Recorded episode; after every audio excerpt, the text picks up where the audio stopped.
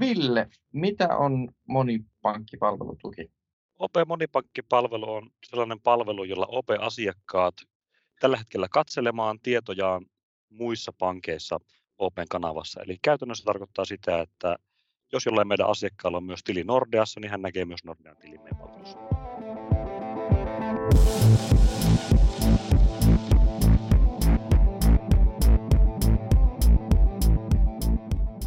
Tervetuloa OP-Tekkipodin jaksoon, jossa mietitään sitä, että miten monipankkipalvelut järjestettiin ja rakennettiin ja mitä hyötyä siitä on meidän asiakkaille ja miten se muuttaa finanssimaailmaa. Mun Kristian Luoma ja mun kanssa tästä teemasta keskustelemassa on se Ville. Ville, mitä sä teet OP-ryhmässä työksessä? Mä oon OP-ryhmässä taloudenhallinnan joukkueessa. Mä teen taloudenhallinnan kyvykkyyden tiimissä on tällä hetkellä lead developer positiossa, mutta mä oon tämmöinen Agile Master hatuulla tässä, tässä tiimissä. Mä oon aloittanut OPlla nyt itse asiassa tässä niin vasta syyskuussa, mä oon ollut täällä ulkoisena aiemmin. Okei, mikä sai sut liittymään OP-ryhmän palvelukseen, paitsi niin kuin tietysti mukavat työkaverit, joihin sä olit tutustunut jo? se on varmaan isompana etuna, että kun täällä on ollut nyt viitisen vuotta, niin tunsin olevani enemmän OP-lainen kuin minkään muun niin. muun, muun yrityksen palveluksessa, niin se identiteetti muodostuu hyvin nopsaa sinne, missä, missä ne päivät istuu. Niin se oli ehkä se suurin, suurin syy. Just näin. Tota, taloudenhallinnan joukkue, niin kuin tuossa viittasit, on yksi niitä keskeisiä tuotealueita, joissa me, me luodaan asiakkaalle näkymää oman talouden kehittymiseen ja pyritään sitä kautta auttaa asiakasta tekemään vastuullisempia päätöksiä, eikö niin? Kyllä, me koitetaan antaa asiakkaalle kokonaiskuvaa loppuviimein siitä omasta taloudesta, että missä asiakkaat on tällä hetkellä, saada asiakkaat kertomaan, että mihin ne haluaisi päätyä omassa elämässä, mitkä heidän unelmat on ja miten me, sitten me annetaan avaimia, että miten ne pääsee Mitäs nyt tämä PSD2, joka astui hiljattain voimaan, niin miten se muutti tuota oman talouden kenttää? Se muutti nyt ainakin sillä tavalla, että meillähän kun puhuin tuosta, että kokonaisvaltainen näkyy myös asiakkaan talouteen, niin luonnollisesti asiakkailla on paljon tilejä myös muissa pankeissa kuin meillä. Ja esimerkkinä on tämä vihreä kortti, jota monesti vingutellaan tuolla kaupassa, kun tehdään ostoksia, niin se on aika, aika, silloin aika kova voima, niin se on nyt esimerkkinä tässä, että sen, sen sieltäkin kulmasta saadaan tämä näkyvyys sitten tänne meidän palveluun, niin on tosi, tosi iso etu tässä taloudenhallinnan kokonaisuudessa, mutta myös kaikki muut tilit, mitä, mitä asiakkailla nyt muualla onkaan, niin se, että me saadaan se tieto meille näkyviin, niin se auttaa sitten meidän näitä muita palveluita, mitä ollaan tässä tekemässä samalla, muun muassa näitä talouden tasapainoa, mikä tälläkin hetkellä on OP-mobiilissa, missä pyritään näyttää asiakkaalle, että missä, mihin ne sun rahat tällä hetkellä menee, niin sen tiedon kertomiseen on hyvä, että pystytään kertoa se tieto myös, jos sitä rahavirtaa on sieltä muistakin pankeista. Niin tämähän nyt oli yksi niistä isoista lupauksista, kun 4-5 vuotta sitten tuota PST2-regulaatiota alettiin ymmärtämään, että, että näin tulisi käymään, että ihmisille ja asiakkaille syntyisi kokonaistaloudesta parempi ajankohtainen ymmärrys. Ja nyt se on tosiaan saatu aikaan. Kiitos siitä. Hieno saavutus koko tiimiltä. Mutta oliko tämä ongelmaton projekti? Oliko tämä helppo saada aikaan nyt, kun sitä huolellista lakia on säädetty ja sitten pankit on parhaansa tehnyt PST2 toteuttamiseksi? Mikään projekti ei varmaan ongelmaton. Tässä oli ehkä tässä oli omat haasteensa. Meillä oli tässä meillä on partneri tässä, joka on ihan julkinen partneri, tämä on tanskalainen Nordic API Gateway, joka tarjoaa meille tämän rajapinnan näiden pankkien tiedon hakemiseen. Tämä siitä syystä, että niin kuin, niin kuin useampi devari ehkä oletti aluksi, niin tämä PSD2-regulaatio ei sanelle mitään yhteistä API-speksiä, että miltä, miltä niiden toisten pankkien rajapintojen pitäisi näyttää. Ja siitä nyt seuraa se, että avautui mahdollisuus tällaiselle toimijalle kuin Nordic API Gateway, joka tavallaan yhdistää niiden pankkien erilaiset rajapinnat yhdeksi ja tarjoaa sitä sitten, jolloin se integraatio niihin on helpompaa. Se oli, mikä me, meillä oli tässä nyt käytössä, ja se auttoi vastaamaan siihen haasteeseen, että niiden pankkien datat tosiaan on erilaisia, ne tietosisällöt on erilaisia, mutta siitä huolimatta yksi haaste tässä oli se, että se oli siltikin hieman heterogeenista se data, että joillain pankeilla tuli joitain tietoja tilitapahtumista esimerkiksi ulos ja joillain tuli tileistä enemmän tietoja, joillain vähemmän ja sitten joutui vähän ehkä menemään tämmöisellä pienimmän yhteisen nimittäjän ratkaisulla tähän, niin kuin, että mitä me asiakkaalle näistä näytetään, jotta se niin kokemus pysyisi mahdollisimman yhtenäisenä.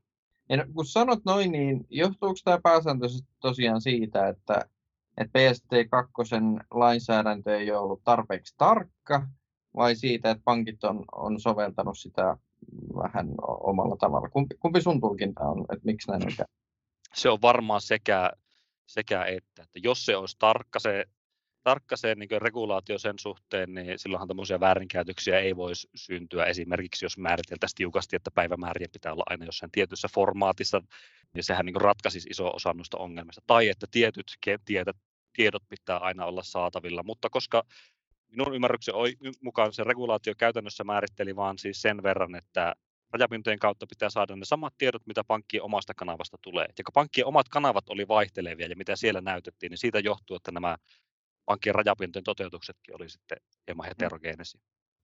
Se on just näin. Tota, toi hanke selkeästi oli, oli hieno onnistuminen. Mihin se onnistuminen perustui?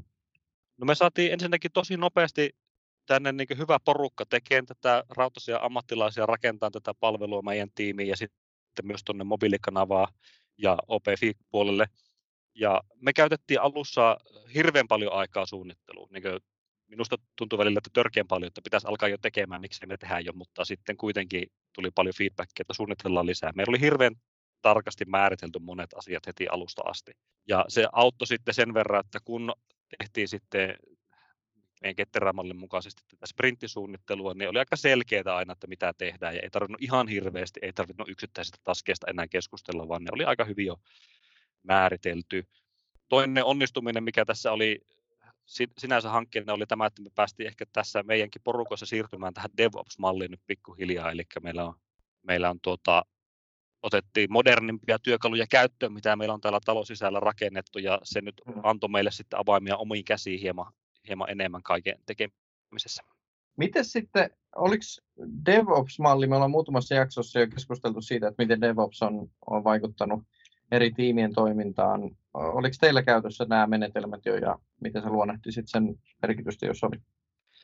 Joo, meillä me otettiin nämä DevOps-työkalut käyttöön. Se tilanne meni vähän sillä tavalla, että me rakennettiin tätä meidän ratkaisua sellaisen alustan päälle, millä kaikkea ei ollut ihan vielä niin mietitty loppuun. Meillä on paljon nyt tällä hetkellä, tänä päivänä meillä on paljon semmoisia yhteisiä ratkaisuja täällä käytössä, mitä pystytään hyödyntämään, mutta me muutamia juttuja jouduttiin vähän tässä sitten miettimään itse, mm. itse tiiminä, mutta me ehkä tehtiin sitä vähän sitten rinnakkain tämän meidän muun DevOps-tekemisen kanssa, että me ei olla ihan täysin epäsynkässä niiden kanssa.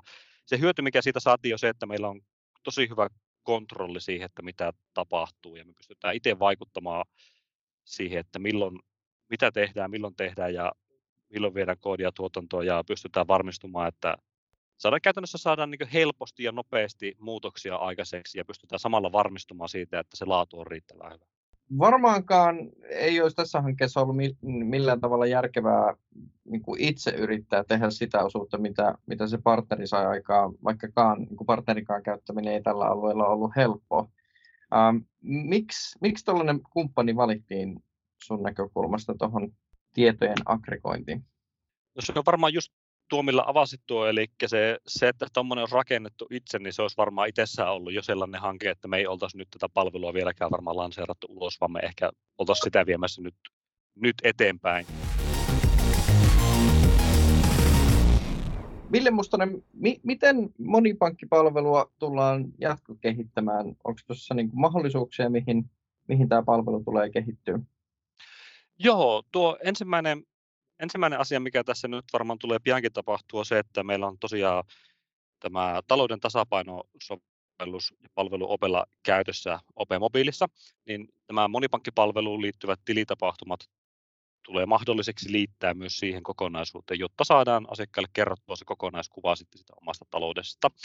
Sitten jatkossa täällä on, on käynnissä hankkeita siitä, että saadaan myös tätä monipankkimaksamista edistettyä. Eli nyt kun me nähdään, että sulla on toisten pankkien tilit tällä palvelussa, niin seuraava vaihe on tietenkin, että miten voi siirrellä rahaa sitten näiden tilien välillä ja miten voi tehdä maksuja sieltä muilta tileiltä, niin se on, se on täällä myös käynnissä talousisällä. Siinä on varmaan ne seuraavat, seuraavat isot jutut, mitä tässä tämän tiimoilla tapahtuu.